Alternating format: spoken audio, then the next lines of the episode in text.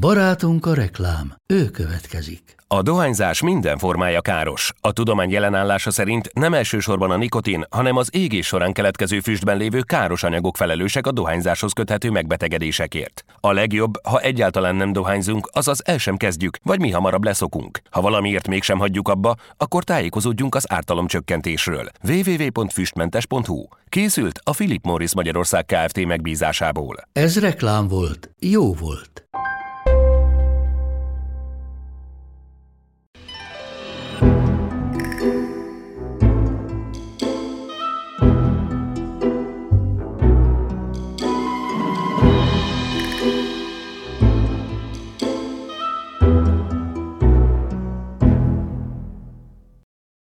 Sziasztok, ez itt az Atágító Podcast, kuriózumokkal a tudomány és a történelem világából.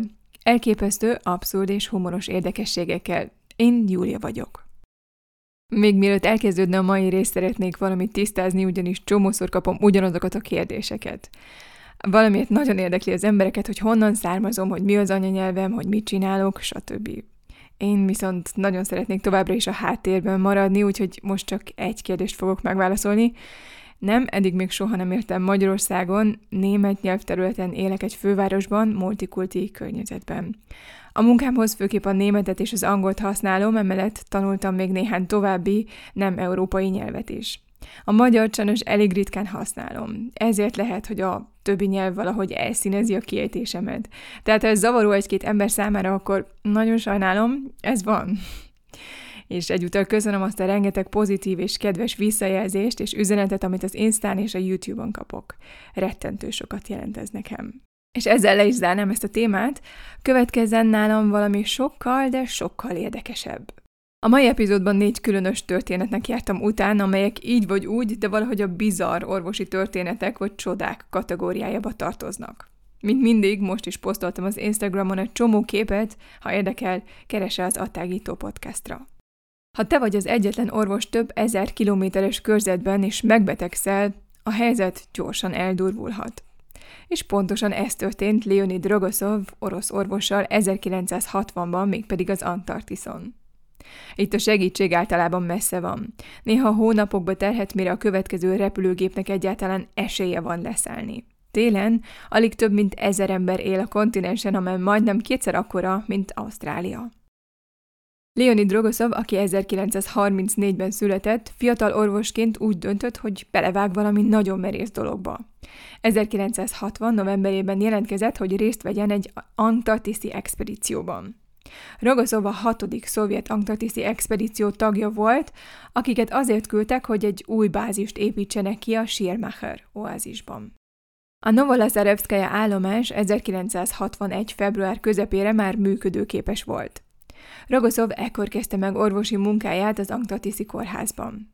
Az akkori szovjet bázis a kontinens perifériájára épült, de még így is el voltak vágva a külvilágtól télen.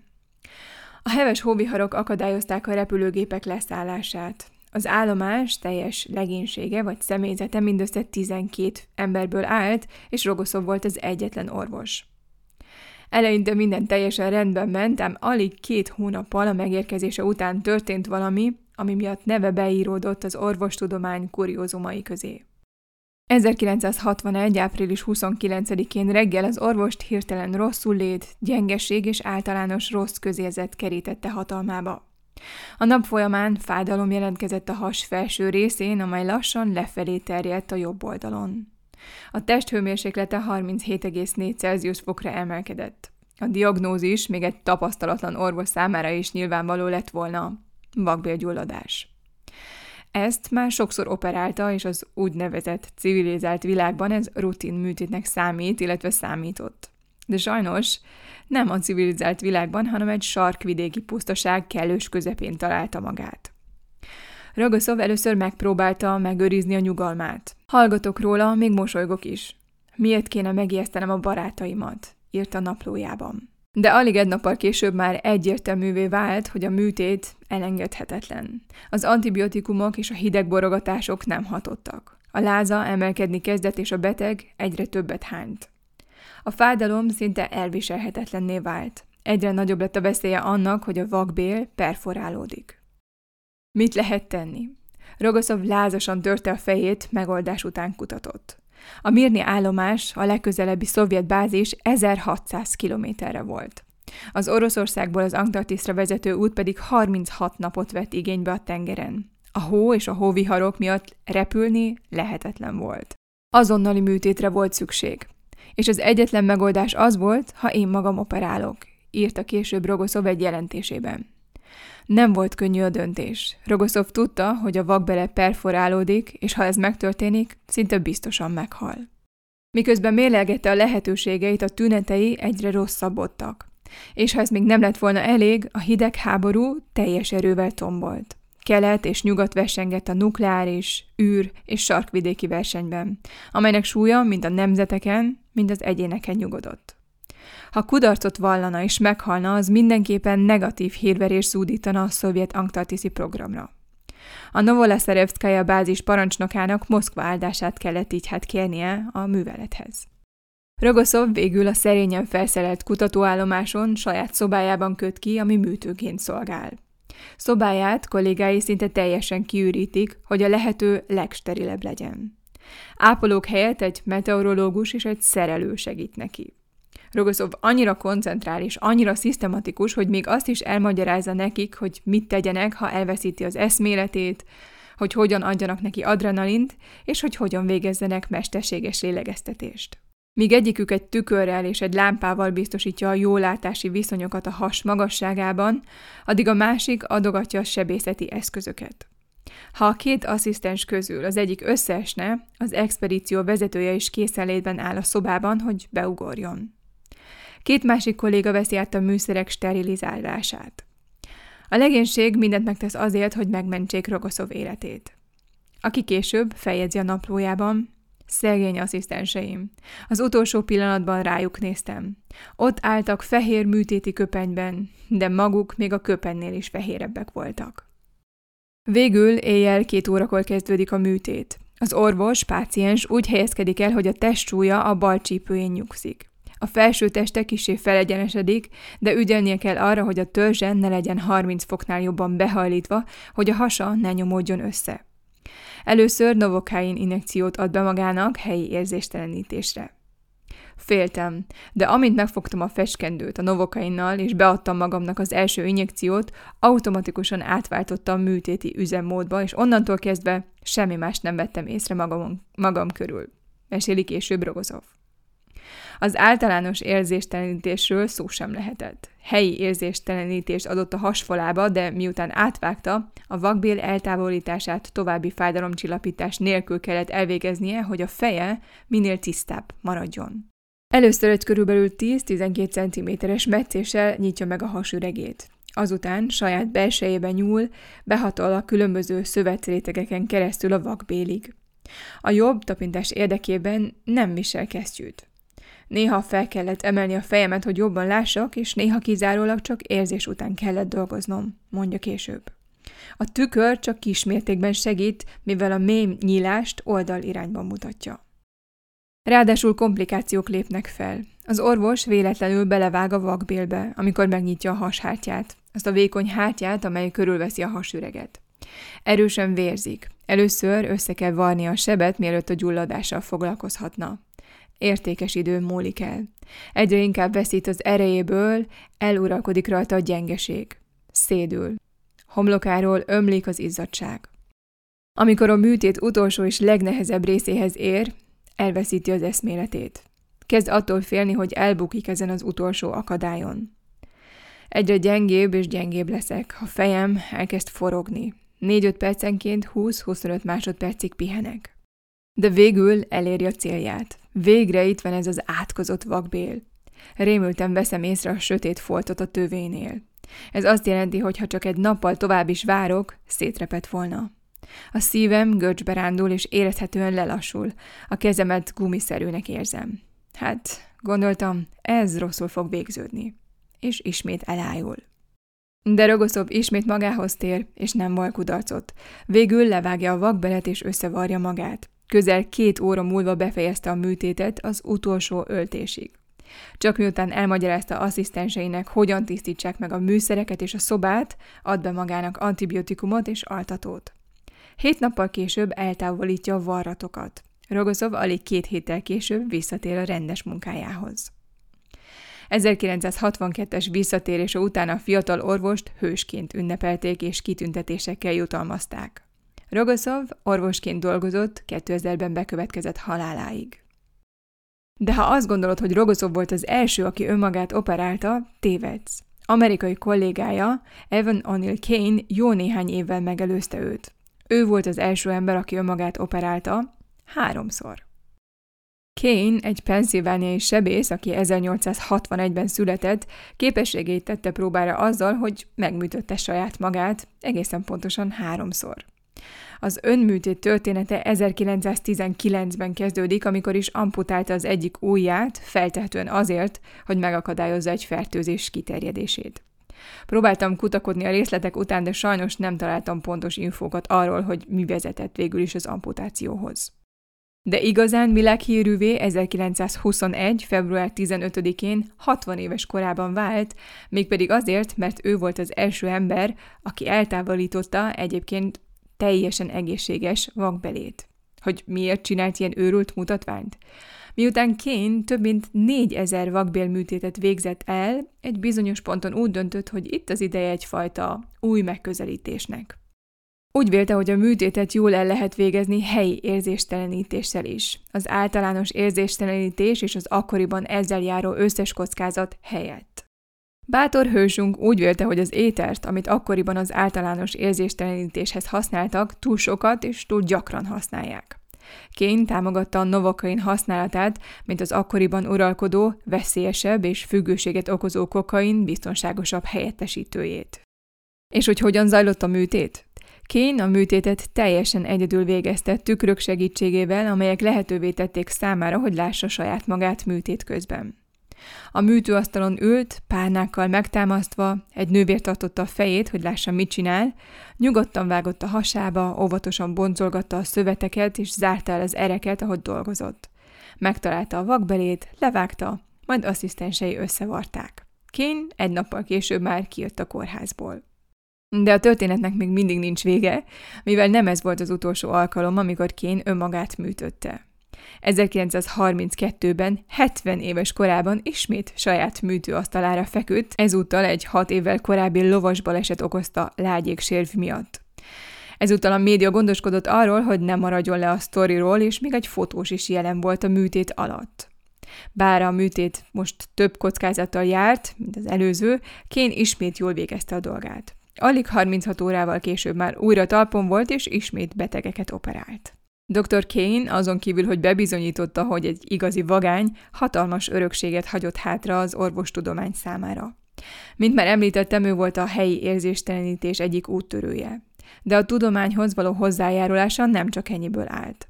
Sebészi pályafutása során szintén az első között volt, aki kipróbálta többek között a zeneterápiát. Amikor a betegének altatás előtt fonográfon zenét játszatott le, hogy így segítsen nekik ellazulni és elaludni. És most a sebészet fene gyerekei után következzen egy történet, amely leginkább azt hiszem a bizarr, nézd csak mit találtam kategóriába sorolható. A 28 éves Artyom Szidorkin nemrégiben áldozatul esett egy elszabadult vadnövénynek. Az orosz férfi légzési nehézségekre panaszkodott, és egyre több vért köhögött fel. A súlyos tüdőfájdalom, amely véres váladék formájában tetőződött, arra késztette az orvosait és a beteget, hogy a legrosszabbra gyanakodjanak. Rák. Száz százalékig biztosak voltunk benne, mondja Vladimir Kamaszev sebész az Uráli Izsevskből.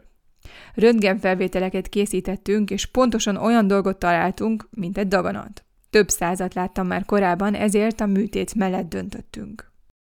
És itt egy olyan műtét következett, amelyek során a sebész mindenre felkészült, kivéve arra, amit a páciens tüdejében talált. A sebész éppen a páciens tüdejének egy részét akarta eltávolítani, amikor valami szokatlant vett észre. Néhányszor erősen össze kellett szorítanom a szemem, hogy megbizonyosodjak arról, hogy az érzékeim nem csalnak meg. Azt hittem halucinálok, árulta el a sebész a sajtónak a műtét után. Kamasev ugyanis egy 5 cm-es fenyőfát talált Szidorkin szervezetében, konkrétan a tüdejében, amely lassan fiatal csemetévé nőtt. Az orvosok azt gyanítják, hogy a beteg néhány évvel ezelőtt lélegezhette be a magot, amelyből aztán erőteljes kis növény fejlődött ki. A helyigényes növekedés aztán egyre inkább eltömítette Szidorkin hörgőit. Úgy vélték, hogy a vér köhögését a vérkapillárisokat átszúró apró fenyőtűk okozták. Nagyon fájdalmas volt, de hogy őszinte legyek, nem éreztem semmiféle idegen tárgyat magamban, mondta Szidorkin úr. Annyira megkönnyebbültem, hogy nem rákról van szó. Szidorkin esete bejárta a sajtót. A cikkhez közzétett hátborzongató fotón, amit én az Instagram oldalamon szintén posztoltam, jól látható, hogy a lucfenyő Szidorkin tüdőszövetének egy csomójából áll ki. A növény szilárdnak és egészségesnek tűnik, normális tűlevelekkel, olyan, mintha a legjobb talajban sok napfényben nőtt volna. A tüdő jó abban, hogy megszabaduljon a váratlan látogatóktól. A hörgők falát olyan nyálkahártya béleli, amely csillószőrös hámsejteket és nyáktermelő mirigyeket tartalmaz. A mirigyek folyamatos váladék termeléssel tartják nedvesen a felszínt.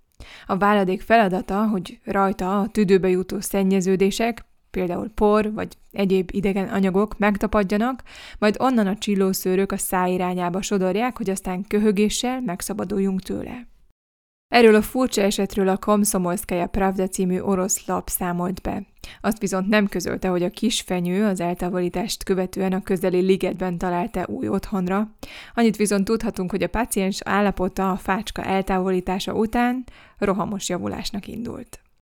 És most következzen egy harmadik sztori, egy személyes kedvencemről, egy férfiról és hihetetlen tudásvágyáról.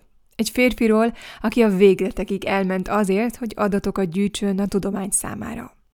Biztosan te is ismered Murphy törvényét arról, hogy minden, ami elromolhat, el is romlik. Pedig Murphy törvénye eredetileg nem is annyira a kisebb és közepesebb méretű balesetekre vonatkozott, egykor az volt a célja, hogy életeket mentsen. Például John Postapét, aki a leggyorsabb élő ember címet viselte, és aki a 20. század közepén merész és fontos kísérleteivel hívta fel magára a figyelmet. Amikor egy újságíró megkérdezte, hogy miért nem történt még soha senkinek sem igazán komoly baja az életveszélyes kísérletek során, Step azt válaszolta, hogy csapata mindig figyelembe veszi Murphy törvényét, és mindent mérlegel, ami megtörténhet. Ami azért elég sok volt, elvégre a tesztek során több mint 1000 km per órás csúcssebességgel száguldozott a sivatagban. John Postap őrnagy rekordhajhászása azonban nem volt öncélú, és főleg nem örömteli. Az orvos és biofizikus azt akarta kideríteni, hogy mit bír ki a testünk, illetve hogy mit okoz az emberi testben az ilyen szédületes sebesség. És mindenek előtt azt akarta megtudni, hogy mi történik, ha egy ilyen sebességnél hirtelen megállunk. Stapp, aki 1910-ben született Brazíliában, egy misszionárius házaspár fiaként, már 1946 tavasza óta kutatta, hogyan viselkedik az emberi test szélsőséges körülmények között. A nagy magasságok emberi szervezetre gyakorolt hatásainak kutatása során először különböző folyékony oxigénes rendszereket tesztelt. Az amerikai légierő megbízásából egy B-17-es bombázóval, amelyet a legalapvetőbb elemeire redukáltak, azaz már nem rendelkezett semmilyen fölösleges rendszerrel, mintegy 12 ezer méteres magasságba, a stratoszférába repült. Stapp kezdetben a magassággal járó stressz és megterhelés miatt aggódott. A résztvevők egy olyan pilótafülkében ültek, ahol nem volt kiegyenlítve a kabinnyomás. A ritka levegőben Stapp különböző kísérlet sorozatokat végzett, hogy kiderítse, hogyan lehet tartósan elviselni ezt a magasságot, anélkül, hogy az ember elveszíteni az eszméletét, vagy hogy eluralkodna rajta a dekompressziós, más néven búvárbetegség. Mintegy 65 órányi repülés után ebben a magasságban választ kapott a kérdésére. Felfedezte, hogy ha a pilóta felszállás előtt 30 perccel nagy koncentrációjú oxigént lélegez be, az orvosilag veszélyes tünetek, például a buborék képződés a vérben elmaradnak. Ez a későbbi űrutazás szempontjából is nagyon-nagyon fontos megállapítás volt. Stepot hamarosan egy új projekt irányításával bízták meg, mégpedig a lassulási projekt felügyeletével, amely 1947 áprilisában kezdődött. Step tehát tevékenységi területet váltott. A nem sokkal korábban véget ért második világháború után további kutatásokra volt igény a repülés területén. A vadászgépek fedélzeti biztonságtechnikája ugyan az előző években folyamatosan fejlődött, de a G erőkre vonatkozó alapfeltevések nem bizonyultak helyesnek. De mi az a G-erő? A G a gravitáció szóból származik, ami ugye a Föld tömegvonzása, amely mindannyiunkra hat. A definíció szerint a G-erő olyan terhelés, amely egy testre vagy tárgyra hat, amikor a sebesség nagysága és vagy iránya jelentősen megváltozik. Itt 1G a gravitáció okozta normál gyorsulásnak felel meg, amely folyamatosan hat ránk. Utána néztem, hogy mit is jelentenek konkrétan ezek az erők az emberre nézve. Dr. Klaus Hahnemann, a Göttingeni Német űrkutatási központ aerodinamikai és áramlástechnikai intézetének űrhajózási osztályának vezetője ezt így magyarázta. A gyorsulás szintje mellett az időtartam és mindenek előtt a terhelés iránya is nagy szerepet játszik abban, hogy egy személy mekkora G-terhelést képes elviselni. Dióhéjban csak ennyi. Ha a terhelés 1-2 G, az korlátlanul elviselhető. 2-3 G-nél már a látótér kezdődő beszűkülése tapasztalható. 3-4 G-nél kialakul a csőlátás, illetve a grey out. A grey out a blackout előzetes szakasza. A gyorsulás szervezetre gyakorolt hatása során az agy nem kap elegendő oxigént, és a látómező beszűkül, valamint a színlátás kiesik, illetve elhomályosul. A tudatosság és a cselekvőképesség azonban még nem érintett. 4-5G-nél pedig blackout van. A blackout a fejreható nagy gravitációs erő hatására a retina vér és oxigénhiányos ellátása miatt kialakuló látászavar, magyarul minden elsötétül. Úgy 5-6 génél pedig ájulás, hirtelen eszméletvesztés jelentkezik. A képzett pilóták helyes légzéstechnikával késleltethetik a greyoutot és a blackoutot. A gyorsulás befejezése után a test néhány másodpercen belül helyreáll, és az ember magához tér. És csak hogy be tudjuk sorolni, itt van néhány adat. Egy személygépkocsi gyorsulása során az utasok kb. 0,3 G gyorsulást tapasztalnak. Egy Forma 1-es versenyautó pilotája egy másfél G tapasztal startoláskor, és akár 5 G-t is kanyarodáskor. Az utasszállító repülőgépek repülési manővereit úgy tervezik meg, hogy az utasokra ható terhelés ne haladja meg a másfél G-t. Nagyon érdekes, hogy a hullámvasutakban rövid időre akár 6 G is elérhető. Az űrhajósok a felszállás során 3-4 G gyorsulást tapasztalnak. A Föld légkörébe való visszatéréskor az amerikai űrrepülőgépeken az űrhajósokat körülbelül 1,5 G, az orosz Soyuz kapszulákban pedig akár 10 G terhelés is éri. De vissza Jumphoz, Taphoz. 1946-ig azt feltételezték, hogy egy ember legfeljebb 18 G-t, azaz a Földön nyugalomban levő emberre ható gravitációs gyorsulás 18-szorosát képes túlélni. A katonai repülőgépek építésénél a tervezők ezt az értéket tartották szem előtt. Minden biztonsági óvintézkedést ennek figyelembevételével terveztek meg. A pilóták azonban újra és újra túléltek kényszer leszállásokat, annak ellenére, hogy azok során sokkal nagyobb G-erők hatottak rájuk. Amikor John Postap megérkezett a kaliforniai Moave sivatagban található Edwards légibázisra, a gyorsulási erők hatásaival kapcsolatos kísérletek tervezése már javában zajlott. A mérnökök terveztek egy 600 méter hosszú vasúti pályát, 15 méter hosszú fékrendszerrel. A tudósok itt a lehető legrövidebb időn belül tudtak nagy sebességre felgyorsítani, majd hirtelen megállítani különböző vizsgálati tárgyakat.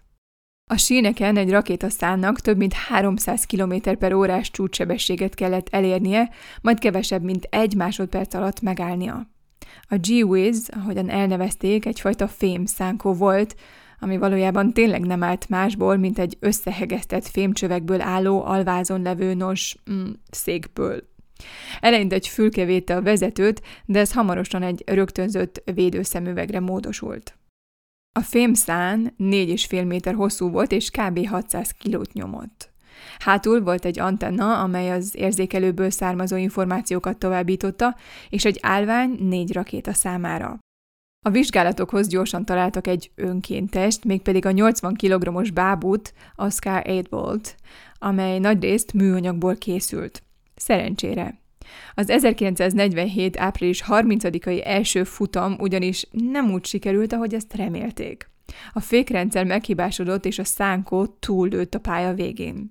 Egy másik futam során a G-Wiz olyan durván állt meg, hogy Oscar biztonsági jöve elszakadt és jó darabot repült a sivatagban, aztán nyakát törve landolt a forró homokban. 1947. decemberében azonban, miután Oscar 33 alkalommal repült végig a sineken, végre átadta helyét egy embernek, ahogyan biztosan kitaláltad, Stepnak, aki nagy örömmel és végtelen kíváncsisággal nézett a kihívás elé. Az első tesztekhez egy kiméletesebb változatot választott, először csak egy rakéta hajtotta a szánkót, amelyen hátrafelé ült, hogy védje az arcát. De már a második napon három rakéta hajtotta, ami 320 km per órás sebesség fölé gyorsította őt. 1948. augusztusáig összesen 16 alkalommal végzett kísérleteket, és maximálisan 35 gének volt kitéve. Bár nem szenvedett életveszélyes sérüléseket, a rakétaszánkózás élvezetes biztosan nem volt. A biztonsági övek fájdalmasan belevágtak a testébe, eltörték a bordáit és a kulcsontját. Többszörös agyrázkodást szenvedett, fogtöméseket vesztett, és egyszer eltörte a csuklóját, amikor a karja szabadon csapkodott a levegőben. Felettesei elborzadtak, ő maga viszont nagyon elégedett volt az eredménnyel. Épp hogy ismertette velük az eredményeket, már is arra utasították, hogy 18 génél tovább ne menjen, ne végezzen saját teszt sorozatot, hanem használjon csimpánzokat. Az orvos elért eredményeit azonban nem lehetett figyelmen kívül hagyni. Step több biztonsági intézkedést is foganatosított. Például kifejlesztette a jelenleg használatos biztonsági övek és a pilóták által használt övhevederek egy biztonságosabb változatát is. Stepot előléptették őrnadnak, és így a terepről átkerült a hivatalba. Az új sugárhajtómű technológia, amelyekkel az egyre gyorsabb vadászrepülőgépek repültek, teljesen más sebességszintet tett lehetővé. Ha az 1000 km per órát meghaladó sebesség általánossá válik, a biztonsági óvintézkedéseket is át kell gondolni. Így hát nem telt el sok idő, és az immár 40 éves őrnagy újra kísérletezhetett önmagán. A 18 g szabály megdőlt, de a határ még mindig ismeretlen volt. A G-Wiz összesen 74 alkalommal került bevetésre emberi legénységgel, 80 alkalommal pedig csimpánzok voltak a pilóták. Ám a jármű hamarosan túl lassúvá vált. Immáron egy még gyorsabb gép, a Sonic Wind került bevetésre, amelyen Step újra és újra megdöntötte saját rekordjait. Egészen 1954. december 10-ig. A 29. kísérlet során végül 9 rakétával meghajtva, a menet iránynak háttal haladva érte el a legnagyobb rekordját. 1017 km per órás sebességre gyorsult fel, és 1,4 másodperc alatt állt meg. A terhelés rövid időre 46 G fölé emelkedett, majd 1,1 másodpercig nem kevésbé extrém 25 G-re csökkent. Amikor a mentő alakulatok megérkeztek, egy kisé összetört pilótát találtak. Néhány boldája eltört, a sivatagi homok súrlódása égési sérüléseket okozott a bőrén, a védőruha és a sisak ellenére. Különösen azonban szeme szenvedett a hatalmas megterheléstől. A pokoli fékezési manőver erős vérzéseket okozott a szemében, és Stab körülbelül háromnegyed órán keresztül semmit nem látott. Ő azonban felkészült az ilyen sérülésekre. Gyakoroltam az öltözködést és a vetközést teljes sötétségben, hogy ne legyek tehetetlen, ha megvakulok, mondta később egy interjúban. Na, ezt nevezem elhivatottságnak. Sapó, dr. Stapp. Találtam eredeti felvételeket, sőt videókat is, ha érdekel, posztoltam a linkeket az epizód leírásában. Ezzel az eredménnyel végleg bekerült a történelem könyvekbe. Steppet rettenthetetlen felfedezőként és a föld leggyorsabb embereként ünnepelték. Amerika hősévé vált, díjakkal halmozták el, és magazinok címlapjait díszítette. A visszafogott kutató számára azonban ez a figyelem meglehetősen fárasztó és bosszantó volt. Kísérletei egyetlen maradandó mellékhatása a vacsorák voltak, amelyekre azóta is járnia kell, mondta egyszer. Felmerül a kérdés, hogy Step vajon meddig ment volna el. Eredetileg az 1000 mérföld per órás sebességet, tehát több mint 1600 km per órát tűzte ki célul, de 1956. júniusában a Sonic Wind egy kísérlet során vezető nélkül kisiklott és katasztrofálisan megsérült. Erre a teszteket az emberekkel végleg megszüntették. John Paul Stapp 1999-ben, 89 éves korában fejezte be mozgalmas, izgalmas életét. És végül egy orvosi sikertörténettel zárom a mai epizódot egy kisfiú történetével, aki minden jövendőlés ellenére él és fejlődik. A babaváró szülők a terhesség alatt ellentmondásos érzelmek időszakán mennek keresztül. Az öröm, a remény és a boldogság keveredik az idegességgel, a túlterheltséggel és ezernyi félelemmel, hogy mi minden történhet. Ezért minden ellenőrző vizsgálat izgalmas esemény. Minden rendben lesz. Mekkora már a baba? Ki lehet már venni az arcod a képeken? De mi van, ha hirtelen rossz hírek érkeznek? Mi fog történni ezután? Az északnyugat-angliai Cambria megyéből származó Shelley és Rob Wallnak szembe kellett nézni egy rémisztő pillanattal, amikor Shelley terhes volt a fiúkkal, Noával.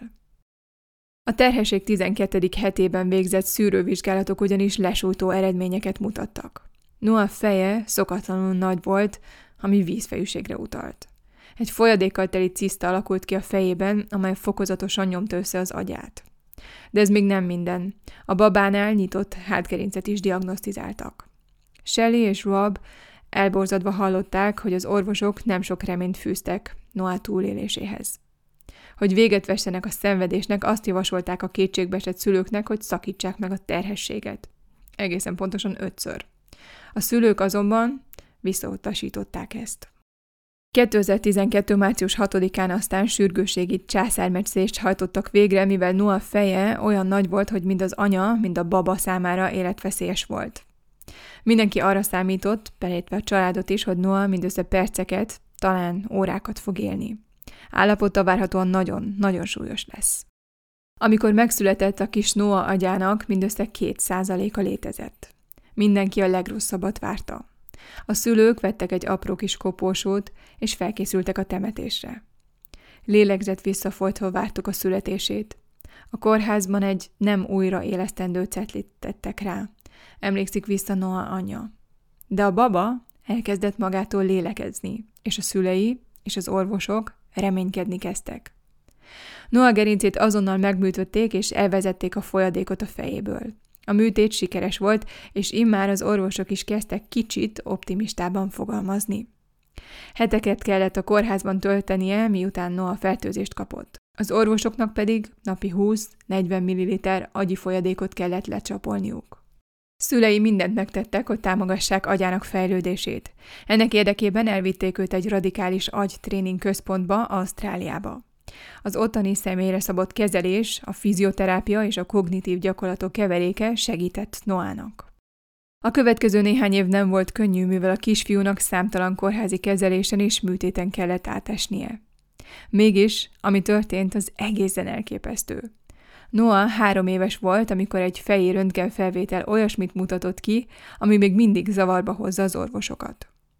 Élete első három évében Noának sikerült 80%-os agytérfogatot kifejlesztenie. Az orvosok azt jövendölték a fiú születésekor, hogy süket lesz, és vak, hogy súlyosan szellemi fogyatékos lesz, és hogy soha nem fog tudni beszélni. Noah mindezeket megtanulta. Tud beszélni, később megtanult olvasni, írni és számolni, élénk és okos gyerekké vált. És most már segítség nélkül tud ülni, sőt, szörfözni is. Sérült gerince miatt sajnos kerekesztékre szorul, de az az álma, hogy egyszer majd focizhasson. Kilencedik születésnapjára Noát szülei kirándulni vitték. Elmentünk a foci stadionba, és én a füvön álltam. Annyira jó volt. Egy nap majd futok rajta, és lövök egy gólt, mondta a kisfiú csillogó szemekkel és széles mosolyjal. Noah ma már tíz éves. Okos és kíváncsi. Szeret új dolgokat tanulni, főleg a naprendszerünkről. Az orvosok még mindig nem tudják pontosan, hogy Noah teste, illetve agya hogyan volt képes erre a csodára, és hogy pontosan hogyan szerveződik, dolgozik az agya, hogy a még mindig kicsit csökkentett tömeggel is ilyen csodálatosan tudjon működni. Noah nagy álma, hogy egy nap képes lesz járni. Ez az álom a közeljövőben talán valóságá válhat. A bátor fiatalembert nemrég műtötték meg újra, hogy kiegyenesítsék a lábát. Hosszú folyamat lesz, de optimistán néz a jövőbe, mondják szülei. Drukkolok neked, Noah. Sokat tanulhatunk tőled, és azt hiszem, hogy számodra nincs lehetetlen. És ennyi volt az attágítás mára. Remélem tetszett a mai rész. Mint mindig most is posztoltam további infokat és fényképeket az Instagram oldalamon. Mindig nagyon örülök néhány visszajelzésnek és kommentnek, és köszönöm a sok-sok üzenetet, amiket az Instagramon írtatok. Hamarosan újra jelentkezem, addig is maradj szkeptikus, maradj kíváncsi.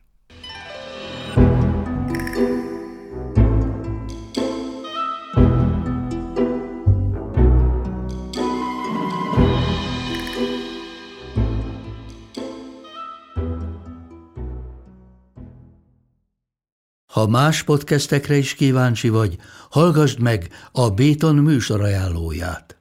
El tudod képzelni, hogy a podcastet, amit éppen most hallgattál, fél év múlva már a mesterséges intelligencia generálja? Mi sem. De ha érdekel, eljötte már a gépek lázadása. Hallgass bele az Embertelen podcastbe. Orsós Lajos vagyok, a műsor házigazdája. Egyelőre még élőben. Egyelőre. Fedezzük fel együtt, hogyan ismerkedik, randizik, mesél és vitatkozik Betty és Péter, két teljesen mesterséges intelligencia. Lajos, a podcast címét mond még egyszer, Léci. Oké. Okay. Embertelen podcast. Ez a műsor a Béton közösség tagja.